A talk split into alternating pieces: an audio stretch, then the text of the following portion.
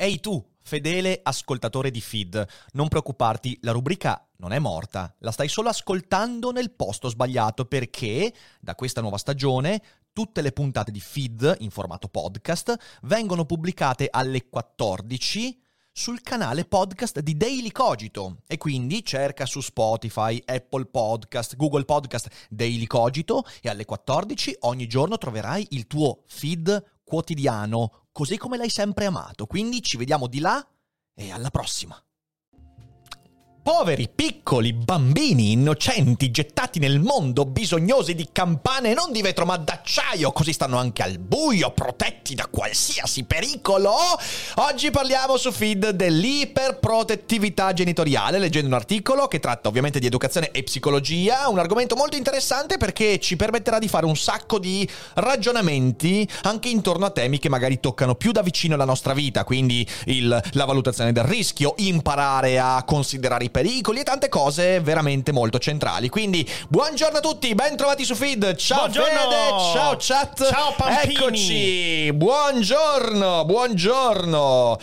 Grazie, grazie per gli auguri, grazie mille, grazie mille.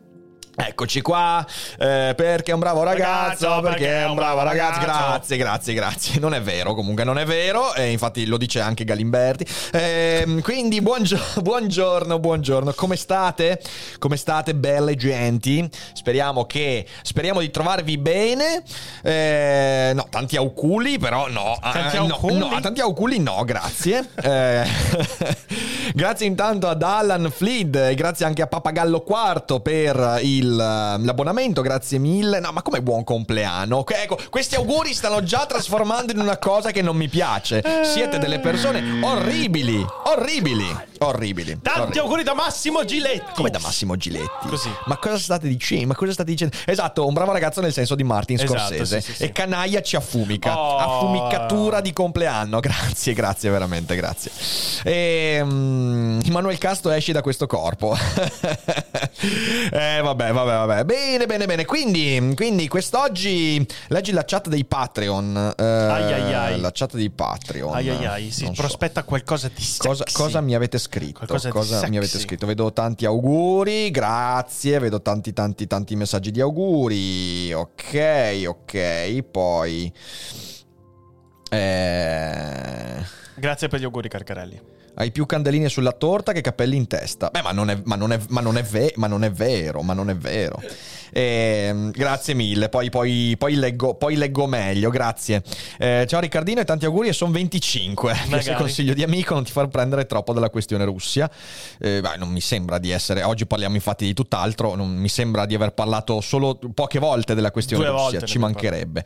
Ehm, di che anno era il video su satira e black humor in cui citasti l'antologia dell'humor nero di Brettone? È stato il primo video che, eh, che hai visto? Beh, Ah. è d- di, una, di una vita fa. Infatti, credo che infatti non c'è più nel canale. Perché è uno di quei video proprio dell'inizio. E beh, significa che credo sarà del 2016. Sicuramente avevo ancora i capelloni lunghi lunghi.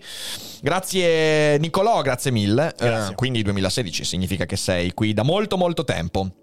Eh, grazie a tutti per gli auguri, vi mando, vi mando un abbraccione. No, 2015 non credo, 2016, 2016, sì, Ok. sì, sì, sì. Peraltro bellissima antologia, eh, che è introvabile, antologia dello humor nero di André Breton. Ehm, cosa hanno scritto? Ma quando Xi fa gli anni, aspetta, aspetta che voglio vedere questo. Fanno sta- tanti uiguri.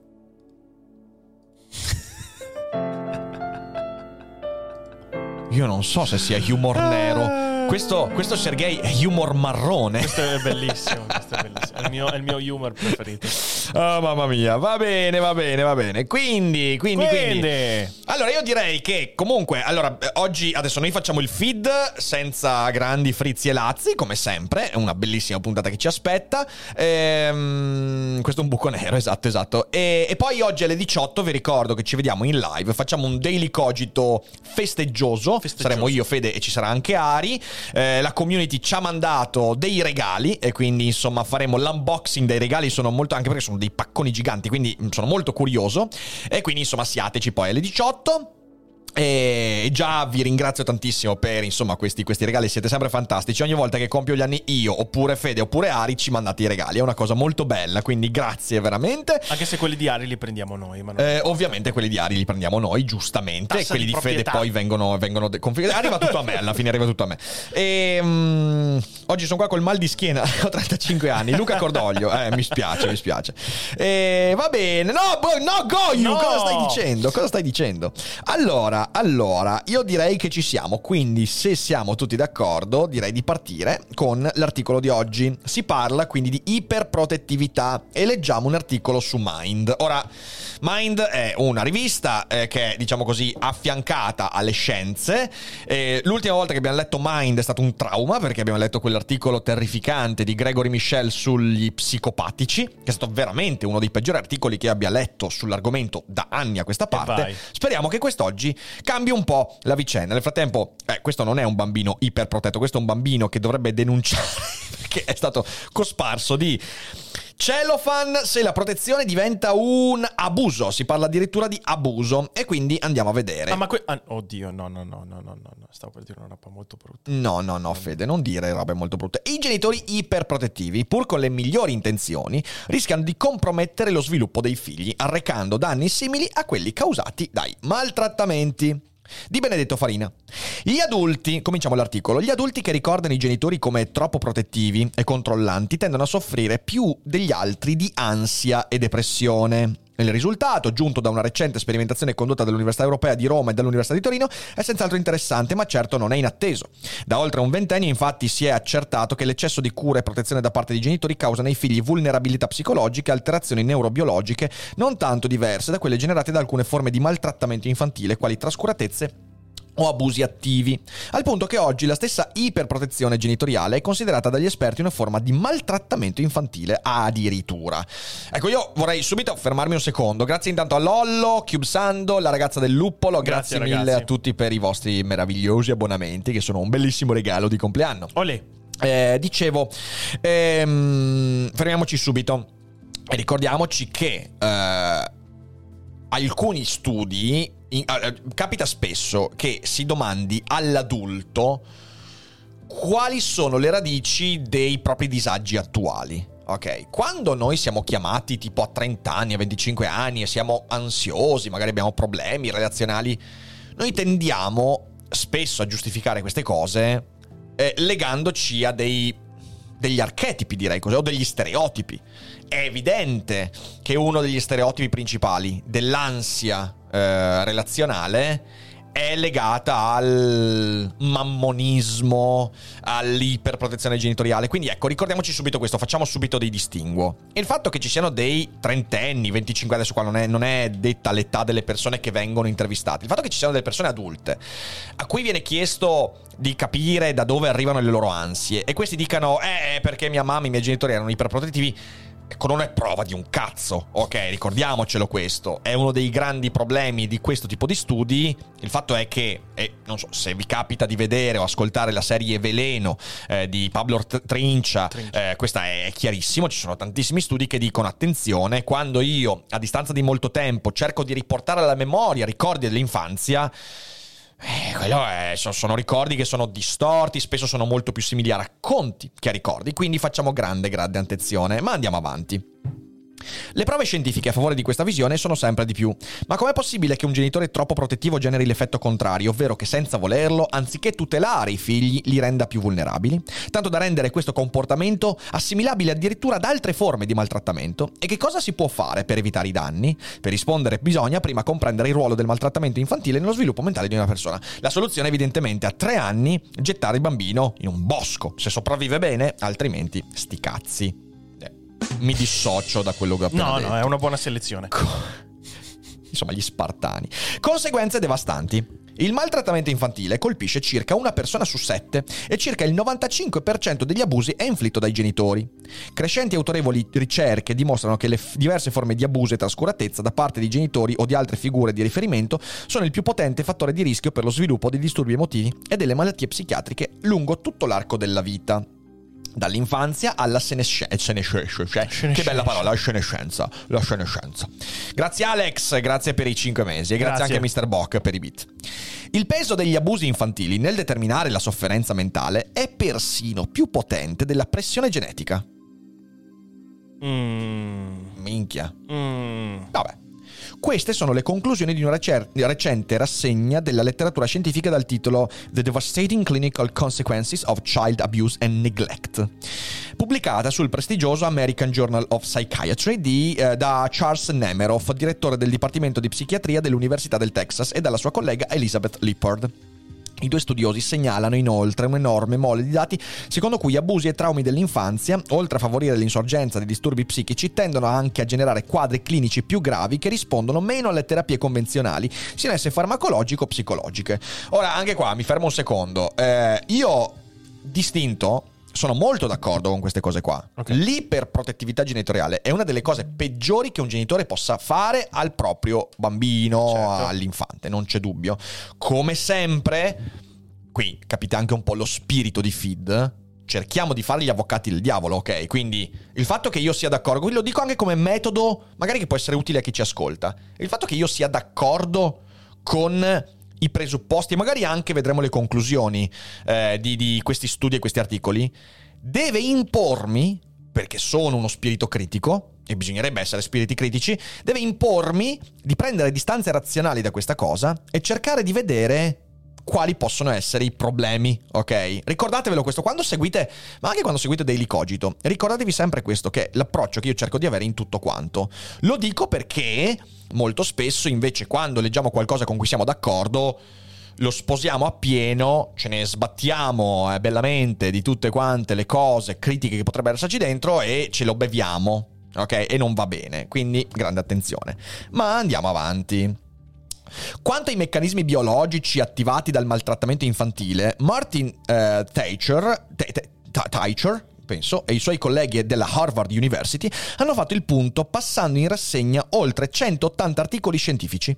Secondo le loro conclusioni, pubblicate qualche anno fa su Nature, il maltrattamento altera le normali traiettorie di sviluppo delle strutture cerebrali e l'architettura delle reti nervose che sono alla base della capacità sociale e della regolazione del comportamento e delle emozioni, soprattutto quelle legate a situazioni di pericolo. Beh, ma questo mi sembra anche abbastanza evidente. Grazie Marcello per i 100 bit. Grazie, Buongiorno carissimo. meraviglia, auguri al primo mona, dell'in- primo mona dell'intelletto. grazie, grazie. Questo, questo è un titolo di cui voglio fregiarmi tanto quanto il cultore della materia.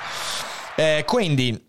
Eh, sì, non, non- non- non mi stupisce minimamente perché? Perché in realtà nello sviluppo dei nostri gangli cerebrali eh, il fatto di affrontare apertamente un pericolo letteralmente forma alcuni percorsi sinaptici. Se Eh io sì. vivo un'infanzia in cui non affronto mai direttamente un pericolo, perché vengo sempre protetto, quei percorsi non si sviluppano. Quindi Mm. non c'è dubbio su questo. Ma com'è possibile che i genitori abbiano un'influenza così negativa sullo sviluppo mentale di un individuo? Al contrario di un insetto o di un pesce, che nascono per lo più pronti per affrontare la vita nel loro ambiente naturale, un mammifero semona, quando Semona. nasce, ok? Il, Completa il, il suo- mammo- il mammonifero. il mammonifero. Completa il suo sviluppo fisico e mentale dopo la nascita grazie alle cure genitoriali. Con una generalizzazione si può dire che più una specie è sofisticata e più sarà lunga e complessa questa fase di crescita che dipende essenzialmente dai genitori e dall'ambiente affettivo sociale. Beh, questo perché noi nella nostra vita non abbiamo soltanto le doti naturali ma abbiamo anche quelle culturali e le doti culturali ci vengono comunicate, sono delle cose che ci arrivano con il tempo evidentemente. Se da una parte questa totale dipendenza iniziale permette di sviluppare sofisticate abilità mentali per adattarsi a un ambiente sociale e culturale complesso, dall'altra diventa un fattore di rischio se le figure genitoriali non provvedono in modo adeguato a fornire cure e attenzioni. Il venire meno di protezione e cura, o il loro eccesso, possono determinare una vulnerabilità che insieme ad altri fattori predispone ai disturbi psichici. Eh, allora, in questo contesto possiamo capire l'affermazione vista prima che questo tipo di influenze possono avere un peso maggiore rispetto addirittura alla genetica, perché di nuovo, come quante volte l'abbiamo detto anche quando abbiamo quando abbiamo eh, letto l'articolo sulle dipendenze d'alcol, ok? Sì.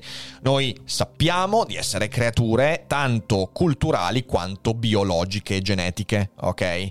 Eh, la, la cultura, noi nasciamo con un corredo. eh, corredo di doti innate che poi però vengono modulate e modellate eh, sulla base del contesto culturale.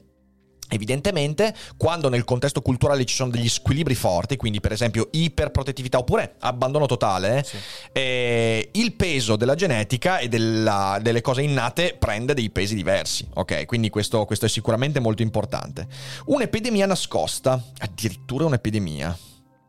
Per il ruolo determinante che è il maltrattamento infantile, i professionisti della salute mentale e i ricercatori sono sempre più spinti a studiare le diverse forme con cui esso si manifesta. L'abuso fisico, quello emotivo, quello sessuale, tutte cose che io faccio con fede assolutamente ogni giorno, ma soprattutto Infatti sono cresciuto benissimo. ma, ma soprattutto la mancanza. Ma ho il consenso suo comunque. Ma soprattutto la mancanza di cure adeguate da parte dei genitori, la trascuratezza, oppure, come vedremo, il loro eccesso. La trascuratezza, eh, indicata nella letteratura scientifica con il termine inglese neglect, rappresenta da sola circa il 75% delle forme di abuso infantile. Quindi quando il bambino viene lasciato a sé. Per chi ha visto Breaking Bad, vi ricorderete sicuramente la scena terribile de- del bambino nella casa dei tossici, ok? Eh, che, che è mia. una scena. Ecco, Mamma ricordiamoci che una delle piaghe sociali vere, che è molto legata alla tossicodipendenza e via dicendo, è proprio l'abbandono di minori. Cioè, il minore viene lasciato a sé per anni e ci sono dei casi. Ho letto di casi in cui il bambino viene trovato tipo a 7-8 anni e non sa sp- non sa una parola, cioè nel senso si, si esprime a mm, suoni gutturali e gesti, vi dicendo perché nessuno gli ha insegnato a parlare e si parla di bambini non di nuovo abbandonati nella foresta, ma in casa che abitano con persone decisamente, decisamente con poco poco poco sviluppo Sì. genitoriale, ecco. Il problema è che mentre le altre forme, per fortuna meno frequenti, di solito sono più evidenti e vengono ricordate e poi raccontate dai pazienti quando questi chiedono aiuto a uno psicologo o a uno psichiatra, il neglect spesso è taciuto perché ignorato sia dal paziente che dal clinico. Evidentemente, se tu hai- hai avuto una mancanza di attenzioni, eh, puoi anche non accorgertene. Eh, è per quello che ti servirebbe un confronto, cioè nel senso ti accorgi che ti sono mancate delle cose quando, Quando- qualcuno ti certo. dice, eh sai, quando io sono cresciuto avevo questa, questa, questa, e dici- tu dici, eh ma io no. E quindi magari eh, se te lo dicono in 3, 4, 5 è che è nel contatto con un professionista che magari ci si accorge di questo. Per il paziente non è facile raccontare qualcosa che non è accaduta, che è mancata nella relazione con i genitori, anche perché l'ambiente relazionale in cui si è immersi da piccoli diventa il modello di come ci si aspetta sia la realtà. Molti pazienti dunque non riferiscono al terapeuta di essere stati trascurati e questo determina quella che autorevoli studiosi hanno definito un'epidemia nascosta.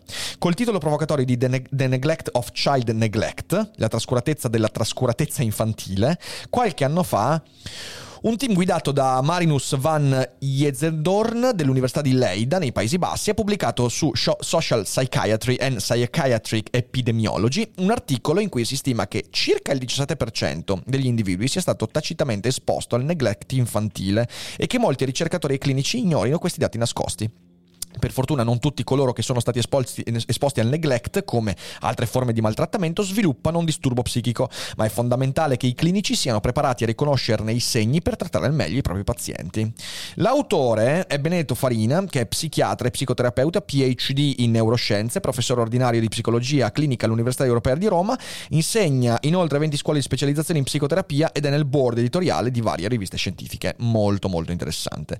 C'è già qualche domanda, Fede? Che dici? Eh, bah, per esempio, Carcarelli chiede, anzi eh, dice brevemente la sua esperienza personale che dopo aver avuto quindi una famiglia, anche lui dove erano i genitori molto ansiosi e oppressivi, per sfuggire da ciò è scappato a Roma come studente fuori sede durante l'università e si ricorda lo shock iniziale visto che non sapeva fare praticamente nulla, ma poi è stato fondamentale per la sua crescita e dice che renderebbe il modello Svezia quasi obbligatorio.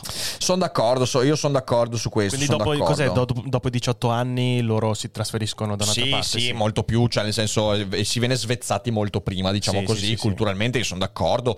Eh, cosa vuoi? Allora, eh, io credo che nel corso del tempo e dei decenni il discorso sul mammonismo, eh, Mm. quelle cose di Brunetta che dice eh, i, i bamboccioni e tutte queste cose qua abbiano preso dei risvolti abbastanza odiosi, soprattutto perché poi spesso vengono espressi con quella tracotanza del tipo eh beh voi siete dei debolucci pezzi di merda mentre noi bisogna che siamo forti c'è, c'è un, c'è un- un sostrato di macismo che mh, infastidisce, ok? Esatto, sveziati, bravo Esatto. Goio, bravo, ci avevo è pensato e non l'ho detta, bella, bella.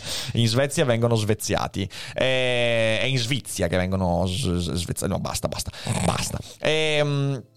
Qui non è uscita bene. Eh, quindi dicevo, per quanto questi discorsi abbiano preso un connotato spesso odioso, fastidioso, perché ripeto, c'è un macismo, un, un- questo sostrato di "Oh, siamo più forti degli altri, c'è un fondo di verità. Ok, Certo. c'è un fondo di verità. Anche qui credo che sia una delle conseguenze del benessere, del benessere che viviamo, eh, il fatto che dei genitori, eh, quando vivono bene nella eh, cosiddetta bambagia, tendono istintivamente, e questo credo sia un istinto che andrebbe contrastato perché siamo naturalmente portati a viziare eh, il bimbo, eh, la bimba e proteggere. Perché quando stiamo bene pensiamo che ogni pericolo potrebbe minare alla base il benessere ed è così in un certo modo. Il problema è che perdiamo cognizione di quanto il rischio, il pericolo siano fondamentali e centrali proprio per la formazione mentale di un individuo. E Mhm. credo che questo sia molto molto importante. Eh, quindi sicuramente, sicuramente. Eh, Carcarelli, no, non credere che sia... Cioè, allora, beh, è possibile, non posso negarti il fatto che è possibile che magari in eh, realtà più familiste, ok, tu mi citi la Calabria, è sicuramente una regione molto più familista rispetto, eh, che ne so, a... poi in realtà è anche questo, una generalizzazione che non ha molto senso, però sicuramente c'è questa cosa qua. Mm, Non, non posso negare che ci sia, però è una cosa che c'è dappertutto. Cioè, Sì, in sì. Veneto ci sono delle cose, ragazzi. Ma io Eh. stesso, io stesso, allora io stesso, ehm, vi faccio un esempio. Mia madre, adesso qualcuno riderà, non mi ha mai permesso di andare in giro in bicicletta nel paese dove vivevo. Eh, io poi a un certo punto ho detto, eh no, cazzo, cioè nel senso quando ho avuto 13-14 anni ho detto no, adesso, adesso me lo faccio. E ho, ho lottato con mia mamma per dirle ma... Eh, però lei è sempre stata molto restia. Ora io non ho vissuto un contesto di iperprotezione perché poi per fortuna i miei mi hanno lasciato sempre abbastanza libertà. Però è molto presente questa cosa qua. Ci sono- sono- in fin dei conti sono i timori che un genitore si trascina magari dalla sua vita eh, e che poi porta in altri ambiti. Non, non ci sono cose, cioè non c'è nulla di cui stupirsi. Però credo che ci sia un contesto molto ampio eh, che non è legato soltanto delle culture regionali e territoriali. Sì, come dicevano anche in chat, la questione comunque economica di una famiglia o di un paese può cambiare anche parecchio questo Sicuramente, svezzamento. sì, sì. sicuramente. L'iperprotezione, ecco qua veniamo all'argomento proprio del feed. Insieme al neglect, tra le forme di maltrattamento infantile più frequenti e meno evidenti, c'è l'eccesso di protezione genitoriale e dicono che è addirittura più subdola degli altri. Da diversi decenni, gli psicologi dello sviluppo e gli etologi hanno osservato comportamenti iperprotettivi da parte dei genitori sia negli umani sia negli altri mammiferi. Ecco, questo è molto interessante. In genere, questi comportamenti portano a uno sviluppo psicologico meno sano. Un comportamento è definito dagli studiosi iperprotettivo quando i genitori, in genere la madre, ma può capitare anche con il padre, hanno un eccessivo contatto fisico e psicologico con il bambino, sottraendolo all'esplorazione autonoma, esercitano un controllo troppo stretto, sono intrusivi, prolungano significativamente i tempi delle cure più infantili, si sostituiscono nella risoluzione dei problemi e delle difficoltà, inibiscono i comportamenti di indipendenza e di socialità con i pari. Questa cosa qua, sapete cosa che è veramente interessante? È che noi lo facciamo soltanto come genitori, lo facciamo anche nei confronti di- degli altri. Perché accade questo? Adesso vediamo se l'articolo va in quella direzione. Però accade questo letteralmente per una mancanza di fiducia nei confronti della persona di cui ci prendiamo cura. Eh, è eh, quello che viene definito paternalismo, che poi in realtà eh, sarebbe sbagliato perché è molto più maternalismo che paternalismo, il fatto di non fidarti del fatto che colui che hai di fronte riuscirà ad affrontare la difficoltà che gli si para davanti e che tu debba in qualche modo guidarlo o addirittura sottrarlo a quel confronto, a quella sfida per evitare che faccia dei danni forti. In fin dei conti questo è proprio quel paternalismo di cui sente tanto parlare e non ha a che fare solo con i genitori, ha a che fare eh, nel lavoro, per esempio. Si manifesta in tanti aspetti e io stesso lo vedo in me. La mia difficoltà di delegare le cose che da sempre mi porto dietro è una forma di iperprotettività. Cioè io, se, non so, devo collaborare con qualcuno, e prendiamo l'esempio di Fede, dal momento che so perfettamente che Fede non è in grado di gestire se stesso, non è capace di intendere e volere, allora io devo per forza dirgli cosa fare, guidarlo nel percorso e fargli fare tutto quello che è nella mia mente, perché sono convinto che lui non ce la farebbe. Guarda, l'ho vista lontano un chilometro. Però ammettilo, l'ho preparata bene. No. Eh sì, sì, sì, l'ho preparata bene. La preparavo, la preparavo da, inizio ieri. Da inizio la preparavo da prima che facessi il sondaggio su Telegram per questa puntata. perfetto. Scherzi a parte, io devo dire, questi aspetti non hanno a che fare solo con l'educazione infantile, hanno a che fare con tantissime modalità della nostra vita. Povero Fede, Fede non può andare in bicicletta. Papà Rick, puoi andare in bicicletta senza sellino? No, Fede, no! Ma è così No, comodo! Mi dissocio! Oh, Dio santo. vabbè.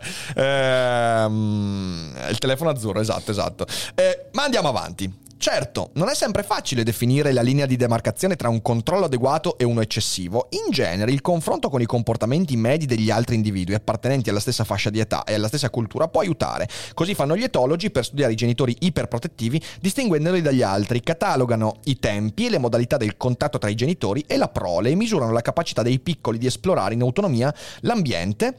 E dico, ma cosa sta... Ma cosa? Hanno una Ma selezione perché? delle foto, signori. Ma, ma, ma per, ma per- eh, scusatemi, però io non riesco a leggere se vedo sta roba. Dai, fermi, fermi lì, fermi lì, fermi lì. Eh, ok. boh, adesso, adesso, ci adesso ci siamo, perfetto. Boh. Allora, adesso ci siamo. Dicevamo, confrontarsi con i problemi e con i coetanei, anche nella specie umana. Si può fare lo stesso attraverso sofisticate misure comportamentali. Pensavo sofisticati sistemi di specchi e leve. Eh, esatto. A volte però l'iperprotezione è evidente anche a occhio nudo. Se un figlio dorme con i genitori a 5 anni possiamo dire che non rientra nella media. Così come non ci rientra uno che viene lavato dalla madre a 10 anni. Beh, minchia! Cosa? Uno che viene lavato dalla madre a 10 anni è grave, uno che a 15 anni esce con gli amici scortato dal padre. Oh ragazzi, ma cioè qui siamo veramente a livello molto molto molto molto molto molto molto molto molto molto molto avanzato di iperprotezione. Cioè, mamma mia, mamma mia. Adesso sembra la foto ricordo di uno psicopatico in un film. Esatto, esatto. È terrificante.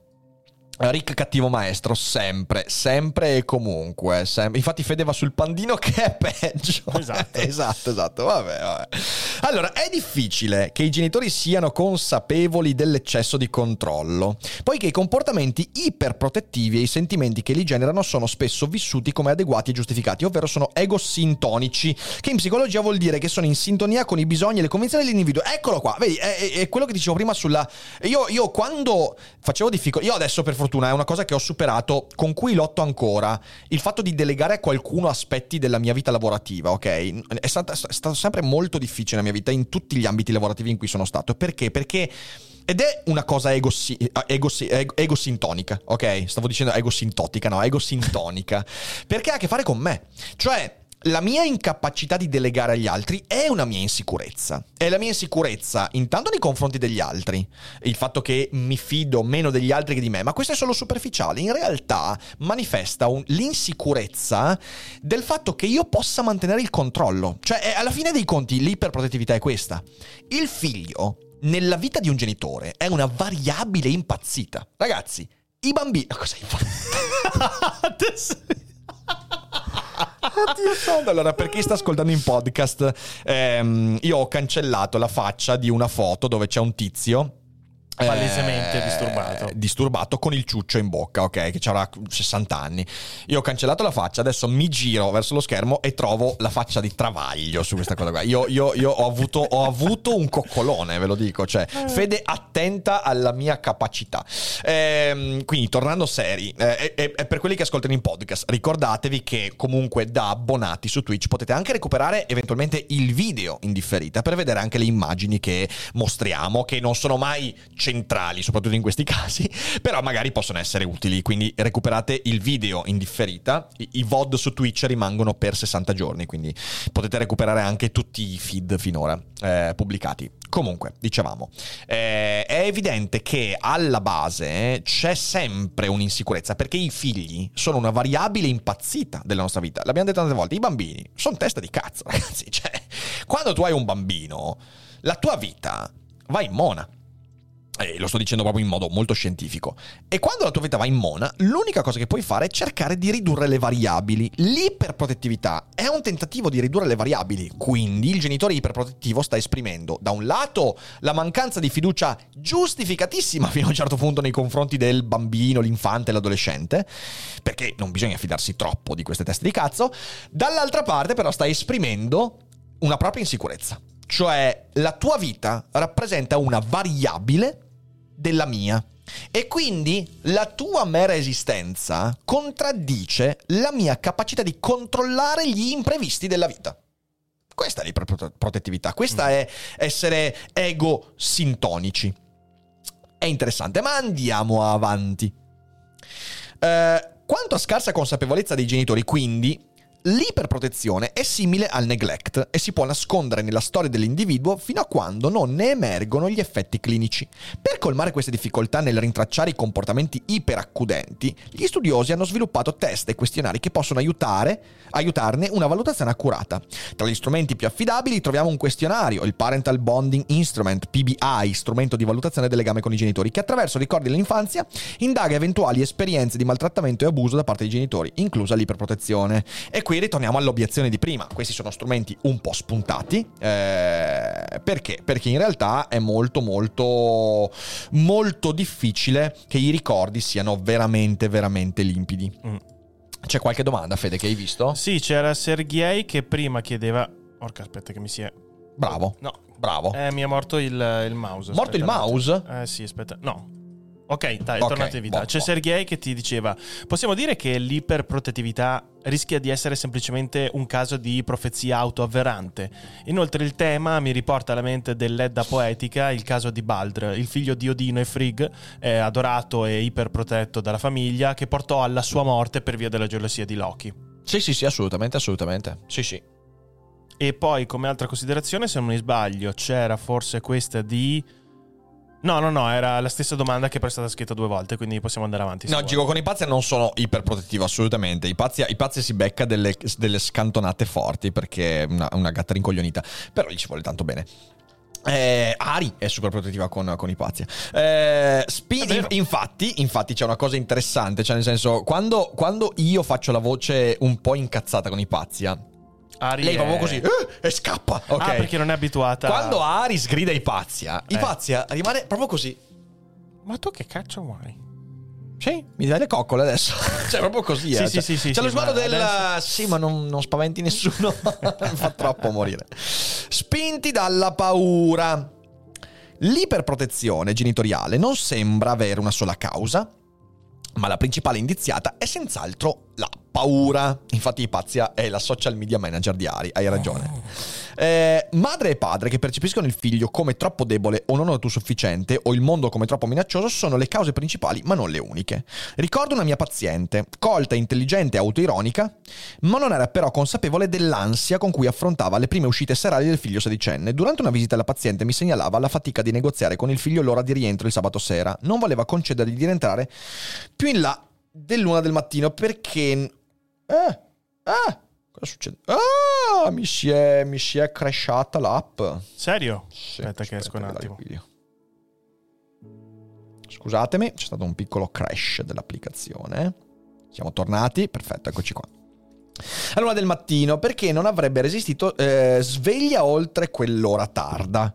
Alla mia domanda sul perché eh, non andasse a dormire quando il figlio era fuori, la paziente mi ha risposto indispettiva che era ovvio, doveva rimanere sveglia per controllare che tutto andasse bene. Quando le ho chiesto quale relazione potesse mai esserci tra il suo stato di veglia in casa e l'incolumità del figlio che faceva baldoni in un'altra zona della città, non ha saputo rispondermi. Ecco, vedete, anche qua, eh, io avevo più o meno la stessa cosa. Ora, non so qua che età avesse questo, questo, questo ragazzo, però io fino ai 16 anni, mm-hmm. quando uscivo, mia mamma mi aspettava sveglia. Beh, e sono sì, stato io poi a farci no. una litigata. Gli ho detto, ma scusami, Sì. eh. E io gli ho detto, mi, ricordo sempre questa cosa qua. Gli ho detto, ascoltami, ma cioè, nel senso, se io faccio un incidente stradale in macchina con qualcuno, ok, il fatto che tu sia sveglia, come mi eviterà questo? No, ma- ma- Da quel momento, se dopo- tu dici una cosa del genere ad una madre, le si incazza. No, no, abbiamo fatto una litigata mostruosa, Sì. ma da quel momento è andata a letto quando io ero fuori. Ah, no, come Anche adesso che vivo da solo. Ho ogni- traumatizzato mia madre con la litigata quella volta. Sì. Però sì, la- cioè, l'ha capita, l'ha capita. No, la mia mai. Eh, vabbè, ci sta, ci sta, ci sta. E quindi ho detto, cioè, nel senso, è proprio stato duro. Ho detto, ma se faccio un incidente stradale ci resto secco. Eh, cosa cambia il fatto che sei sveglia? Cioè, comunque ti chiameranno al telefono per dirtelo a un certo punto. Che tu sia sveglia, che tu sia... Eh, che cazzo c'entra? Però va così. La paziente confondeva la sua preoccupazione e il suo bisogno di controllare il figlio con un'effettiva azione di protezione. È esattamente così. Si comportava come se il rimanere sveglia avesse potuto tutelare il ragazzo da eventuali pericoli anziché essere una reazione, peraltro comprensibile, di un genitore alle prime uscite del figlio. Eh sì, pensiero magico, vedete. A volte queste paure sono. Anche perché, eh, eh, anche qua, ragazzi, è un'iperprotezione. Cioè, è il tentativo. allora, mettiamola così. Anche se è una cosa completamente irrazionale, di nuovo, pensiero magico. Però, oltre al fatto di. eh, quando sei sveglio, hai maggior percezione di avere la situazione sotto controllo. Anche se non ce l'hai, il sonno è il momento del disarmo, ok? A questo si aggiunge il fatto, e quindi si ricollega a quello che dicevo prima sul controllare le variabili, ok? Il semplice fatto che io sia sveglio mentre tu sei fuori in pericolo significa che in qualche modo la situazione è più sotto controllo. Però c'è un ulteriore aspetto, e l'aspetto ha a che fare con il senso di colpa. Nella nostra mente, se ci stiamo riposando, dormendo, quando capita qualcosa di brutto, ci sentiremo molto più in colpa, perché ci sembrerà che da svegli avremmo potuto fare qualcosa. Sì, sì, sì. Anche questo è totalmente irrazionale, però sono elementi che concorrono al costruire questa, questa, questo comportamento. A volte queste paure sono giustificate da condizioni particolari come malattie fisico-mentali dei figli. Sapete però nella nostra vita qual è un ambito in cui la protezione non è mai troppo forte? Non i figli, non il basket, no, la navigazione online. E allora siate iperprotettivi nei confronti della vostra navigazione online sottoscrivendo l'abbonamento a, A NordVPN! NordVPN è lo sponsor di quest'oggi, di questa puntata, ormai sponsor storico, importante. E, e eh, NordVPN è una cosa molto molto importante perché, e io qui vi leggo perché in realtà non ho ancora imparato a memoria queste cose qua, mi hanno detto che con NordVPN c'è un servizio che ancora non ho utilizzato, c'è Threat Protection. Sì, si esatto. tratta di un anti-malware che viene integrato nell'applicazione per Windows e Mac senza costi aggiuntivi. Nord diventa ora più di una semplice VPN perché l'anti-malware funziona anche se la VPN non è attiva. Blocca file dannosi, siti maligni, malware e cookies di tracciamento. Quindi non c'è più, non c'è più niente che vi ostacoli nell'utilizzo di NordVPN perché effettivamente avere questo tipo di protezione è importante e tranquilli, la vostra navigazione non sarà traumatizzata dalla vostra iperprotettività. Mi raccomando, se utilizzerete lo sconto che trovate, anzi il codice che trovate scrivendo il comando Cambly, potrete avere accesso allo sconto esclusivo della nostra community. Cambly? Un'offerta da non di scusatemi, NordVPN, comando NordVPN. Eh, ragazzi, cioè, faccio, faccio confusione, ragazzi, faccio confusione. Ci abbiamo un sacco, un sacco di, di- di sponsor noi. E avrete accesso allo sconto esclusivo della community che vi permette di accedere al servizio NordVPN per veramente un prezzo irrisorio. Quindi andate a darci un'occhiata. Chi ha iniziato a usare NordVPN è sicuramente perché me lo dite, insomma, contento del servizio. Io stesso lo uso da tre anni. Adesso in questi giorni saggerò anche il nuovo servizio anti-malware e vi farò sapere come funziona. Quindi dateci un'occhiata. Grazie a NordVPN Grazie. e voi cominciate a usare NordVPN, ok? Ok, bene. Allora, VPN Virtual Parental Neglecting. Valerio non sta bene. Allora, mm, allora, peraltro Valerio non sta bene perché sta lavorando al nostro nuovo sito. Cioè, nel Eh, senso, sì. Valerio è, è- è- è bravo, ma la sua sanità mentale sta sgretolandosi a causa del lavoro che sta facendo per tutti noi e per la community. Sta costruendo il nuovo sito di Daily Cogito, di Eric Dufer. Quindi, insomma, presto. No, virtual preservativo. Sai che virtual preservativo internet non è male, però. Eh, non è male. Eh, non è male, non è male. Comunque, andiamo avanti con l'articolo, cazzo. A volte, dicevamo, queste paure sono giustificate da condizioni particolari come mal- malattie fisico-mentali dei figli. Beh, evidentemente, certo, se un, un ragazzo non è autosufficiente, effettivamente può essere un problema. Per fare un esempio, studi recenti mostrano che l'iperprotezione è la causa dell'insorgenza di disturbi d'ansia tra i bambini nati pre- pretermine o tra quelli con disturbo da deficit dell'attenzione iperattività, ADHD, Attention Deficit Hyperactivity Disorder. In entrambi i casi, i genitori più spaventati dalla particolare vulnerabilità dei figli tendono a proteggerli troppo, aumentando i loro livelli d'ansia. In altri casi, a elevare il livello di controllo protettivo non è un problema del bambino, ma una circostanza ambientale. In alcuni primati non umani, eh, per esempio, studi etologici hanno dimostrato che le madri di rango sociale più basso tendono a essere più controllanti e protettive poiché i loro figli sono più esposti agli attacchi delle femmine dominanti. L'effetto però può essere di far crescere individui psicologicamente svantaggiati perché meno autonomi. Aspetta un attimo, Mm. in alcuni primati non umani, studi etologici hanno dimostrato che le madri di rango sociale più basso tendono a essere più controllanti e protettive poiché i loro figli sono più esposti agli attacchi delle femmine dominanti. Perché potrebbe accadere questo? Eh, perché individui di rango sociale più elevato sono più selezionabili sessualmente, quindi c'è minor competizione, forse. Mhm. Eh, questa cosa qua servirebbe, servirebbe un po' di specifica qua e devo dire che qui c'è poco contesto. Eh, io non ho capito che cosa si intendeva con bambini nati pretermine, ma quindi che sono nati prima? Sì, prematuri. Ah, ok, Pretermine ok. significa Ah, che nascono magari a prematuri, sei ah, vabbè. mesi, sette mesi. Sì, Ah, ok, sì, sì, esatto, esatto, esatto. Ehm, Gigino abolisce l'iperprotettività. Esatto, esatto. Eh, l'effetto può, però, può essere di far crescere individui psicologicamente svantaggiati, svantaggiati perché meno autonomi. Ok, eh, accettiamola così. C'è poco contesto, ma per adesso accettiamola così. In generale, i bambini più soggetti a un eccesso di protezione e controllo genitoriale mostrano minore autostima, scarse capacità esplorative, difficoltà nelle relazioni sociali con i pari nelle regolari emozioni e comportamenti. Beh, questo è evidente. Minore autostima perché, oh, l'autostima, ragazzi, si costruisce accettando e affrontando le sfide che la vita ti pone di fronte. Eh, certo. Nessuno che non abbia mai affrontato seriamente una sfida della vita ha autostima, cioè una cosa che ti costruisci nel tempo quella e te la costruisci soprattutto grazie ai fallimenti che riesci a superare. Eh, scarse capacità esplorative, te credo, cioè nel senso eh, se non sei mai riuscito, se non sei mai uscito dalla zona di comfort perché ti è stata imposta, evidentemente sarai molto meno propenso a a, uscire ulteriormente da quella zona di comfort. Difficoltà nelle relazioni sociali con i pari, sì, perché? Perché le relazioni sociali con i pari sono sempre un rischio sociale, psicologico, eh, rischi di essere bullizzato, preso per il culo o anche soltanto di veder rotta una relazione. Se non sei abituato a gestire mentalmente questo stress, evidentemente hai grandi, grandi difficoltà. Le numerose ricerche scientifiche sul tema mostrano che tra chi ha vissuto l'iperprotezione genitoriale sono significativamente più frequenti i disturbi del sonno, depressivi ed ansia, il disturbo ossessivo compulsivo, i disturbi del comportamento alimentare, il disturbo da stress post-traumatico, addirittura. Altre ricerche mostrano inoltre che l'iperprotezione genitoriale è uno dei veicoli di trasmissione dell'ansia e della depressione tra una generazione e l'altra. Beh, sì, evidentemente una madre che vive di ansia creerà figli ansiosi, non c'è alcun dubbio su questo. L'elenco di questi studi sarebbe lungo e rimandiamo alle rassegne della letteratura scientifica il loro dettaglio. Ciò che è importante ricordare è che, come prova eh, una crescente mole di dati sperimentali, L'iperprotezione genitoriale è un fattore di rischio per molti disturbi psichici che esordiscono nell'infanzia, nell'adolescenza o anche nella vita adulta. Spesso la condizione di sofferenza è precipitata da circostanze della vita che richiederebbero una resistenza psicologica che i bambini iperprotetti non hanno. L'inserimento scolastico, un trasloco, una malattia ai genitori, condizioni di vita sfavorevoli. Per esempio, un recente studio sul bullismo in oltre 400 ragazzi tra gli 8 e i 16 anni ha mostrato che l'iperprotezione materna è uno dei fattori decisivi che portano alcuni a diventare vittime di bullismo e quindi a sviluppare i sintomi di un disturbo, disturbo da stress, stress, eh, da stress post-traumatico.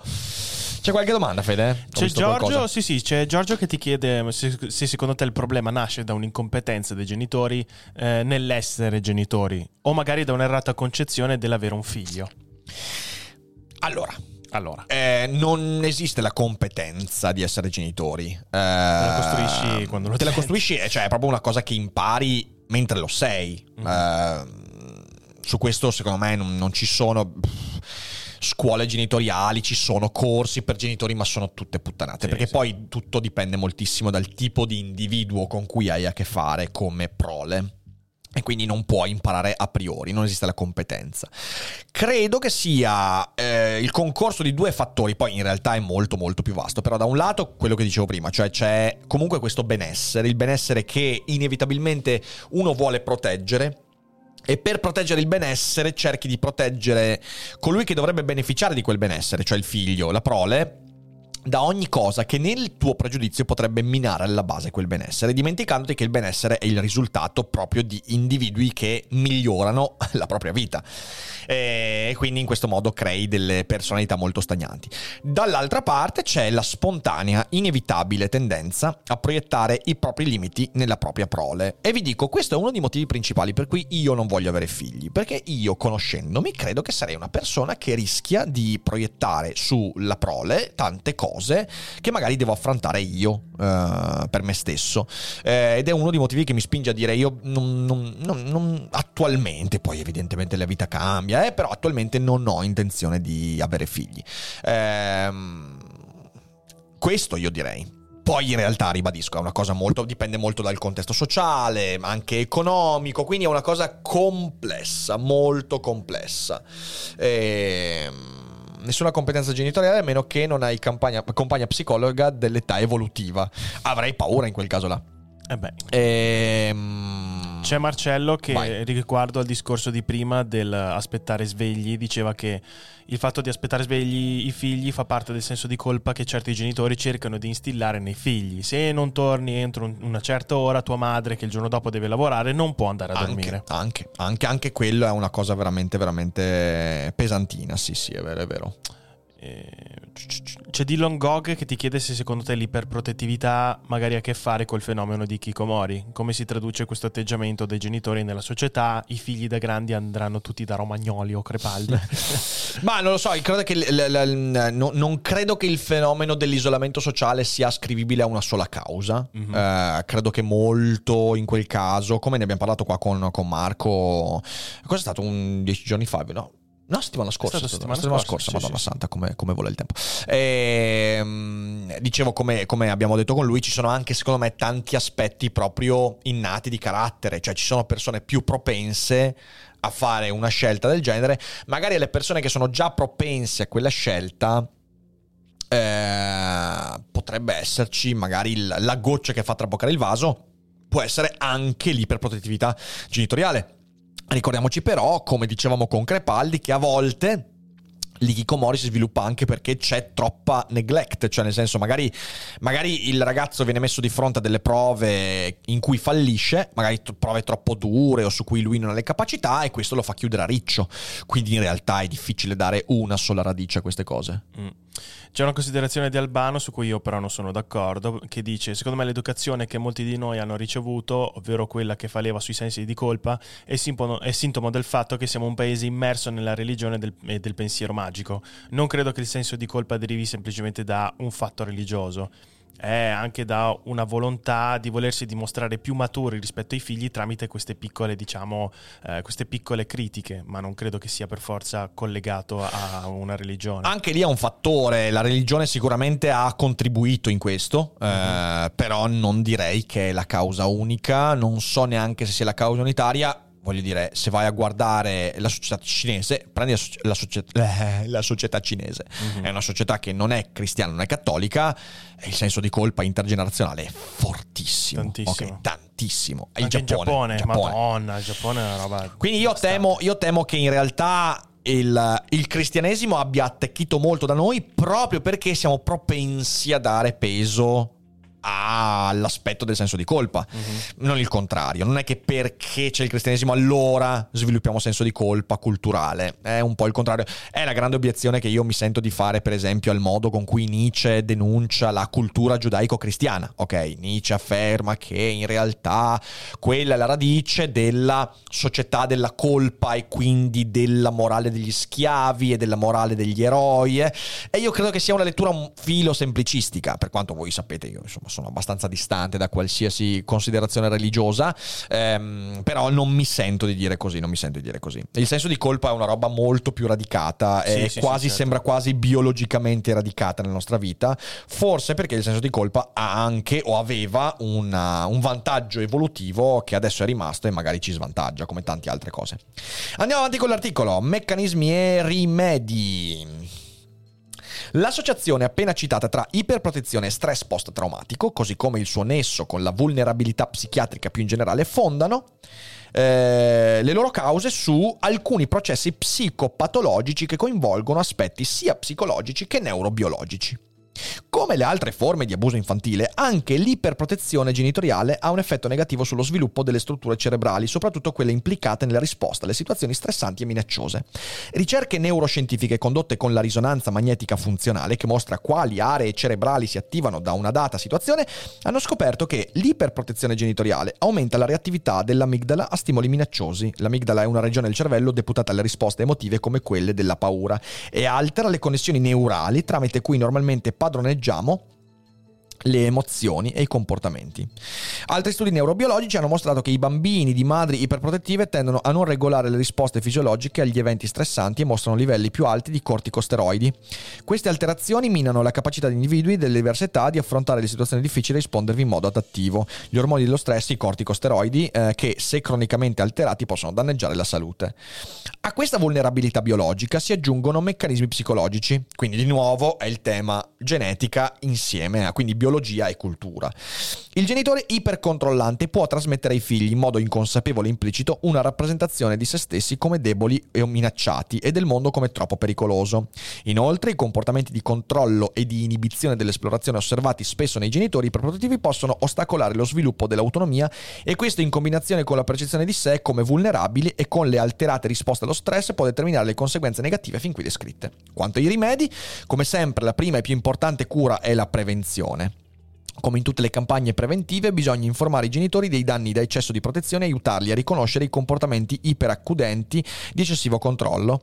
Un altro aiuto importante è il supporto alla genitorialità, ovvero l'aiuto offerto da professionisti su come gestire in modo ottimale le fatiche dell'essere genitori per evitare che, in modo involontario e circolare, le difficoltà del genitore compromettano la crescita dei figli.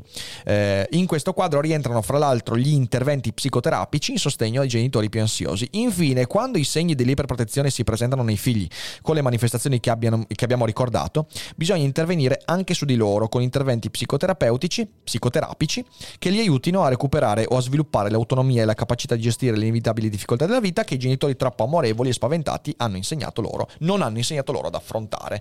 Credo che questo sia assolutamente l'aspetto, l'aspetto giusto, insomma, cioè eh, di nuovo come spesso diciamo anche in Daily Cogito, noi impariamo proprio dai momenti di difficoltà Mm-hmm. dai traumi, cioè adesso i traumi ci sembrano sempre quelle cose che minano alla base del nostro equilibrio. Certo che lo fanno, ma proprio perché minano il nostro equilibrio ci, ci, ci, ci impongono, grazie per la gasatura di spina, ci impongono ci, l'hai fatta più lunga del solito, bravo, mi piace, mi piace. Ci impongono, eh, moriremo soffocati qui un giorno. Ci impongono di mutare il nostro approccio nei confronti del mondo, degli altri, dei problemi ed è questa la crescita, ok? Eh, abbiamo bisogno di una cultura che riesca a eh, sviluppare in noi una serena e utile risposta nei confronti di quelle difficoltà in modo da usare bene la dote genetica di cui, siamo, eh, di cui siamo il prodotto. Quindi credo che questa sia il, la questione veramente importante. Mm-hmm. Eh, purtroppo io credo che questa iperprotettività non sia solo genitoriale, ma sia culturale. Noi lo vediamo in ogni ambito, ne abbiamo parlato tante volte. Siamo in una società che cerca di demonizzare il trauma, che cerca di demonizzare il fallimento e questo ci porta molto spesso a sviluppare discorsi culturali che ci convincono che il mondo è brutto e cattivo e che noi dovremmo essere sempre protetti da qualcosa. E in fin dei conti, signore e signori, il mammonismo di cui abbiamo parlato prima si traduce anche in politica, laddove noi vogliamo sempre un'autorità che riesce a proteggerci dal, dalle difficoltà della vita è una cosa endemica che non ha a che fare solo con la genitorialità, ma ovviamente il discorso è fin troppo grande e si rischia di cadere in banalizzazioni, quindi Certo. ci fermiamo qua. E- però è stato un articolo molto interessante, quindi, quindi bene, dai, Mind si è ripreso rispetto all'ultima volta, rispetto all'ultima volta sugli psicotici. Parlando anche un po' con la chat, mi è venuto in mente questo film che se non l'avete visto ve lo consiglio un sacco con Viggo Mortensen che è Captain Fantastic, Sì. dove effettivamente parla un po' di questo tema qui, dove praticamente Viggo lui eh, gestisce la sua famiglia in un modo diciamo molto diverso rispetto al solito, dove non manda i suoi figli a scuola, dove li tratta Oh, da yes. adulti fino a quanto sono, sono molto molto giovani ed effettivamente è un approccio assolutamente diverso rispetto a quello che si mostra della classica famiglia americana, iperprotettiva, con i figli che gli cresce piano piano, che li rende più imbecilli rispetto a quello che sono i figli di Viggo. Eh, ovviamente io non sono assolutamente d'accordo con il metodo che usava Viggo in questa storia qui, che non mi ricordo se si tratta da un libro. Tu ti ricordi se tratta da un libro? Forse No, è, è una storia vera quella lì. È una eh. storia vera. Però Ah, sì, credo giusto. ci sia anche Ok. un libro, sì, sì. sì. E, e quindi, nel senso, bisognerebbe trovare la giusta via di mezzo. La cosa importante che, nel senso, ricorda bene questo, questo film qua, su cui io sono molto d'accordo, ovvero riuscire a trattare i figli. eh, più adulti rispetto a quello che tu credi, perché questo sicuramente gli aiuterà a formarsi in un modo molto più serio. Aspetta, hanno, guarda- hanno- hanno suonato. Però a questo, vabbè, aspetto che torni Fede perché ho un'obiezione su questo. Adesso ne parliamo. Allora, c'è giusto un po' di fumo in studio. Eh sì, ragazzi, è sempre così, sempre così. Ehm, adesso rispondo a questa cosa che dice Fede perché è un film interessante, Mr. Fantastic. Ehm, ci vorrebbe un po' di guerra per svegliarci un po', no? Non è quello che intendevo, Luca Cordoglio, no? Eh, la guerra è, secondo me, una delle conseguenze del fatto che alla fine eh, l'iperprotettività non ci salva dai veri pericoli. Ma che cazzo è? Cos'è arrivato? Piego liberi. Piego libri, piego di libri. Ve- ve- ve- voglio vedere in diretta di chi è. Secondo te che sia, che sia il libro? Che sia il libro? Che libro? Eh, quello tuo nuovo. Ah, è il libro di Maurizio Balistreri, Ah, ok, il mio d'accordo. collega, il, il mio co-direttore di Endox. Ah, ok, È ok. il bambino migliore. Peraltro, che cosa. Guardate che figo! Che cosa significa essere genitori responsabili tempo del genome No, editing? ma stai è scherzando? incredibile questa roba qua! Davvero? Che figata! Ma è pazzesca sta roba! Cioè, noi facciamo una puntata su genitori e campane di vetro ed iperprotettività. E Maurizio mi manda il suo libro Il bambino migliore. Ma che ridere! Ma ragazzi, è una roba fantastica. Qualcuno clippi perché poi questo voglio mandarglielo. È bellissimo, è bellissimo, è bellissimo. Non stava guardando. Beh, se stava guardando la live, ha inviato- fatto la spedizione Eh, eh, più esatto. veloce della storia. Ha, ha pagato 6.000 Grande, euro di grande, spedizione. grande. Questo è vero Cos'è che timing. volevi dire, Rick? Allora, volevo dire che in realtà c'è un ulteriore aspetto eh, critico nei confronti di quello che fa il genitore Viggo Sì. Mortensen in quel film. Il fatto è che la sua educazione è estremamente ideologica Sì. e, rom- e per quanto sembri dare autonomia di vita ai suoi figli, non dà autonomia intellettuale. Beh, ma è molto dogmatica perché È dogmatica. è anticapitalista. Esatto. No, infatti, come- Esatto. no, forse è il caso di specificare. Sono contro l'ideologia che inculcava i propri figli, ma come metodologia in Sì, sé. sì, ma non è, eh, guarda, non è il fatto di essere contro o meno, cioè nel senso il fatto che la sua educazione è un'educazione iperprotettiva a livello intellettuale. Sì, è Capito? vero. Cioè, nel senso, Sì, sì, sì, è, vero. l'illusione in quel film è che lui Siano renda autonomi è vero, i è suoi figli. E infatti, alla fine loro, bene o male, si ribellano. Ok? è cioè, nel senso, perché? Perché in realtà tu hai diversi modi di essere iperprotettivo. Uno dei modi per essere iperprotettivo, per ridurre quella variabile, è che mio figlio la pensi come me. Ok? E quindi, e quindi è, No, è il vero, film è è Mr. vero, è. Fantastic. Mr. Fantastic. Eh, quindi, in realtà, lui era il postino. Esatto, esatto. Maurizio era proprio il postino. Me l'ha portato qua di persona. Ehm, quindi questo direi, però è un bel film, un bel film. Sì, merita non Mister, scusatemi, Capitan Fantastic. Capitan Capitan, Fantastic. Fantastic. Hai detto Mr. Fantastic. Sì, sì, avevo detto Mr. Fantastic. Tutte le argomentazioni fatte oggi su iperprotettività possono essere traslate verso la discussione con Marco Crepaldi sulle difficoltà a scuola? Io credo di Ah, sì. sì. Cioè, nel senso, io credo che la, la scuola, vabbè, a parte che la scuola non riesco neanche a definirla iper o non protettiva, cioè, nel senso, ha, ha totalmente abbandonato la sua capacità di metterci in relazione a difficoltà. Però. Sì, possiamo dire anche così, possiamo dire anche così. Ok. E è un aspetto che sicuramente ritornerà. Bene. Signori, Beh, io direi, direi che ci siamo. grazie per questa puntata. allora, eh, di nuovo vi ricordo che ci vediamo alle 18. Siateci alle 18. Oggi festeggiamo un po'. fa- Facciamo una puntata di chiacchiere. Ue, quindi ue. Domande e risposte. Poi andiamo anche ad aprire i bei pacchi che mi avete mandato per il compleanno. Uh, oggi facciamo unboxing. Sono dei pacchi enormi e sono molto contento. Quindi eh sì, siateci alle 18, piacciono mi raccomando. E basta, facciamo un bel ride, vediamo chi c'è da raidare. Vi ricordo che questa puntata, allora vi ricordo due cose, questa puntata uscirà lunedì in podcast su Spotify. Gli abbonati possono ovviamente anche recuperarsi in differita eh, il VOD, come si suol Esatto. dire, e quindi rivedere la puntata e anche quelle precedenti. Quindi abbonatevi, dannazione. Abbonatevi. E, mm, e- e poi il lunedì su Feed facciamo la seconda parte eh, della simulazione. Ok, quindi Ah, non giusto, ci sarà sì, il sondaggio. Come sempre, la puntata del lunedì la decido io. E facciamo la seconda parte sulla puntata dedicata alla simulazione. Allora andiamo a trovare. Vabbè, andiamo, andiamo da Ivan. Andiamo, Andiamo da da Ivan Ivan. che sta ascoltando una conferenza di speranza. E questo mi toglie le speranze. E mm, fate i bravi, buon pranzo. Ci vediamo alle 18. Grazie a tutti per gli abbonamenti, per esserci stati. E fate i bravi, ragazzi. Fate i bravi, fate i bravi, siate belli. Ciao e lavatevi.